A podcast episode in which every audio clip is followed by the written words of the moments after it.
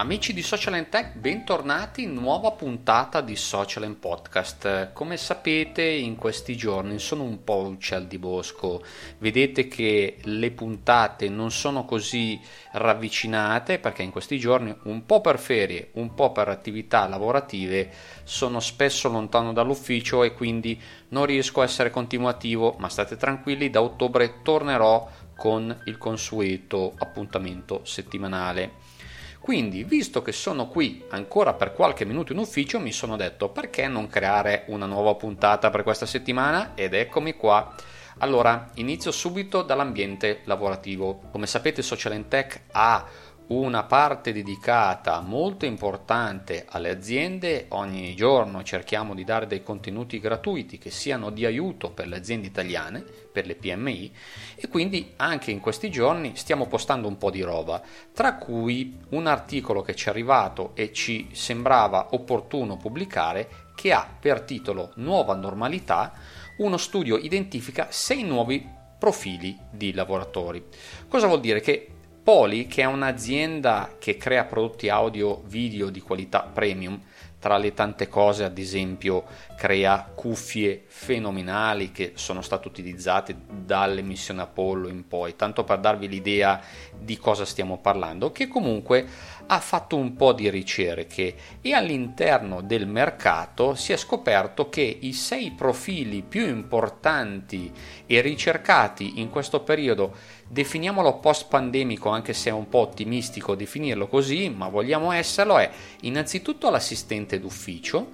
il lavoratore flessibile, il lavoratore da remoto, ricordiamoci che nelle aziende oggi il 15% del personale appartiene a questo segmento, secondo me è molto più alta, molto più alta questa, questa, percentuale, però vabbè ci sono anche aziende che magari non possono lavorare da remoto. Poi c'è l'Office Communicator che eh, è una tipologia particolare di persone che preferiscono e hanno familiarità con telefoni fissi è un 13%, mica poco, il manager sempre connesso, il re dell'asfalto, vale a dire quel 5% delle persone che sono sempre in giro. Quindi queste sono le categorie. Cosa ne pensate? Scrivetelo nei commenti di questo podcast per sapere se fate parte di questa categoria oppure no, oppure volete farne parte, insomma, perché magari non lo siete, ma volete cambiare lavoro o volete avere nuove opportunità. Io vi ho fatto un micro riassunto, naturalmente l'articolo si legge in una decina di minuti, quindi ci sono tante cose da vedere. E visto che parliamo di lavoro, parliamo anche di nuove tecnologie come ad esempio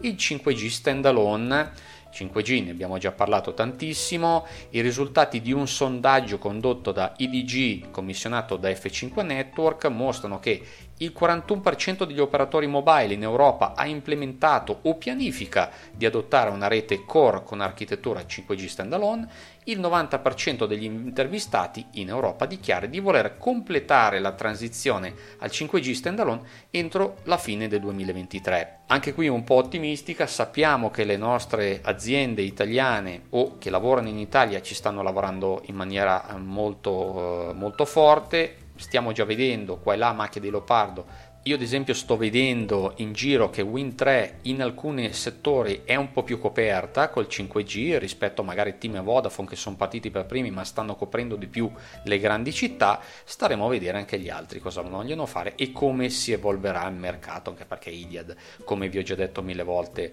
sta per preparare tante cose nuove, non vi dico niente, spero che eh, non venga presentato niente prima del mio podcast, ma se volete saperne di più andate sul canale YouTube di Social Tech, ho intervistato qualche settimana fa Paolo Guala che ci ha raccontato quali saranno le novità fisso, fibra, mobile, tantissime cose incredibili. Chiudo eh, l'ultima notizia un po' più di alleggerimento e parlo del robottino su Marte americano, uno dei due ancora attivi, Perseverance, che è riuscito, dopo la prima volta che non ce l'aveva fatta, a bucare il suolo marziano e a prenderne un pezzo e metterlo, diciamo, in una scatoletta, passatemi il termine.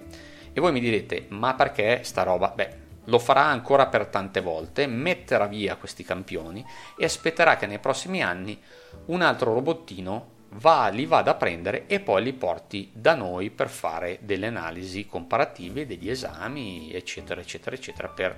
far sì di capire ancora meglio del perché Marte non è il gemello della Terra, anche se lo potrebbe essere. Cosa è successo in questi milioni di anni? Ancora non lo sappiamo perfettamente, magari con dei campioni da analizzare saremo in grado di eh, saperlo un, in maniera un po' più precisa e soprattutto saremo in grado di sapere un po' più di cose per poter andarci fisicamente nei prossimi due decenni, questo è poco ma sicuro. Bene ragazzi, vi ho parlato anche di Marte con questa ultima puntata, io vi ringrazio per l'ascolto e ci sentiamo a breve, non vi so dire quando, ribadisco, ma a breve ci sentiremo. Grazie ancora e un abbraccio a tutti.